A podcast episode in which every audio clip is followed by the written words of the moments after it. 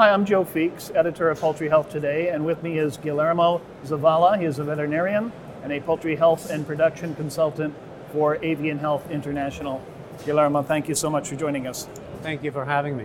You've referred to infectious bronchitis as being the eye of the storm. What exactly do you mean by that?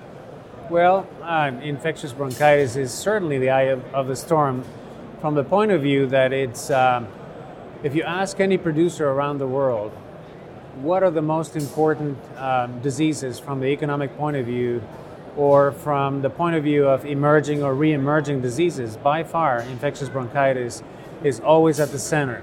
It causes respiratory disease in broilers, to some extent in breeders, and also in layers. And then there's a number of potential complications around that eye of the storm, and that's what I mean by that. And why has it become this this big storm? You would think that with that much experience with it, maybe we'd do a better job at managing it. The problem is that the virus that causes infectious bronchitis is uh, it's an RNA virus, and typically viruses that contain RNA instead of DNA as genetic material are very prone to mutating very fast on us. Uh, we develop vaccines, they work very, very well. And then eventually there are uh, variants of those original viruses that start emerging and against which the vaccines may protect very well or may not protect so, so well. Um, and therefore, we're always trying to play catch up with infectious bronchitis viruses for that reason. And when you are playing catch up, I would imagine that opens a door for some secondary infections to come in as well.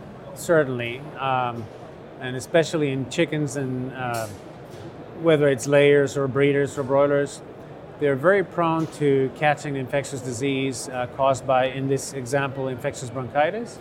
But once they catch this viral, viral infection, it's very easy for them to get complicating bacteria uh, because of their anatomy of their um, respiratory system.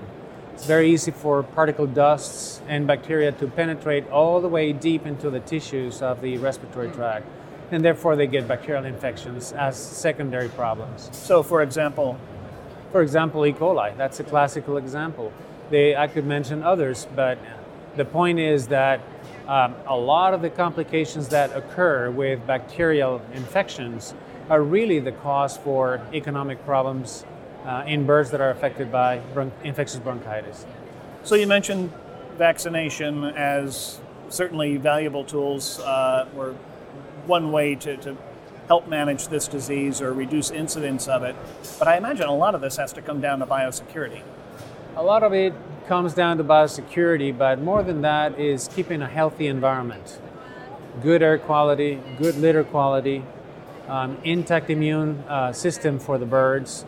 And if you have all those things in place, if you get challenged in the field with bronchitis viruses, then the consequence is not as great. I remember talking to uh, Dr. John Smith last uh, last year, and of course he's had a lot of firsthand experience with infectious bronchitis, and he mentioned that you know, part of the problem is you've got so many poultry operations that are close together. Correct. Well, that's a big part of the problem. Um, and this is one of the viruses that, you know, you mentioned the word biosecurity, which is certainly very important for all infectious diseases. But when it comes to respiratory viruses such as infectious bronchitis, it's really very difficult to control that just through biosecurity because the virus is airborne. It can pretty much quote unquote float very easily from one farm to another. And uh, one of the interesting things that we see with new bronchitis viruses in the field is that they typically follow a particular highway or a particular route, a particular area. So that tells you how easily these viruses are transmitted when you have a high concentration of poultry in a particular area. You talked about the different variants and how easily this virus mutates.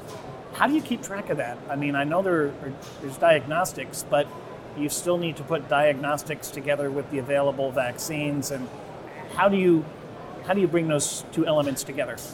It's very important to consider that when you're trying to control infectious disease, especially respiratory disease in this case, it's not just a matter of developing good vaccines or maintaining a good environment or keeping good management for your birds. It's everything together. Um, uh, just as you have to have the perfect storm for bronchitis to cause really serious economic problems and welfare problems, uh, it's the same thing in trying to prevent it. You have to put a lot of things in place um, so that you don't have uh, problems with infectious bronchitis. And certainly, vaccination is an, an essential tool for prevention and control. But then there's other things that one has to keep in mind, and, and, and essentially, good management practices is uh, absolutely critical. So, really taking more of a holistic approach, exactly. not just leaning on the vaccine. Exactly. We can't just point fingers and say, well, we have these new monster viruses out there circulating in the field uh, without really paying attention to the basics of poultry husbandry, for example, which for the most part industry does. But sometimes things get out of hand just out of uh, the sheer fact that uh, we have many, many millions of birds in a particular uh, geographic area. Now, I know when you're planning a vaccine program for infectious bronchitis, uh, cross protection comes into play as well. Is there a way of knowing that ahead of time? How can you find the right combination to give you the broadest protection? In reality, what, what one should do when you're investigating an outbreak of infectious bronchitis that is uh, pernicious and is very persistent and you don't seem to be able to get a handle of it, uh, we constantly sample birds out in the field, uh, and we constantly we're constantly looking for new viruses out there. And for that, we use techniques in the lab where we can isolate viruses in um, uh, embryonated eggs, for example. Uh, we isolate the virus, uh, we propagate the viruses, and then we have to characterize them. And the, the way we do that typically is by looking at their genetic components and determining whether those genetic characteristics are still the same as the ones we know, or they have started to change on us. And if they start to change, we need to know how many of the viruses um, that we are isolating from the field seem to be new viruses or have different genetic characteristics.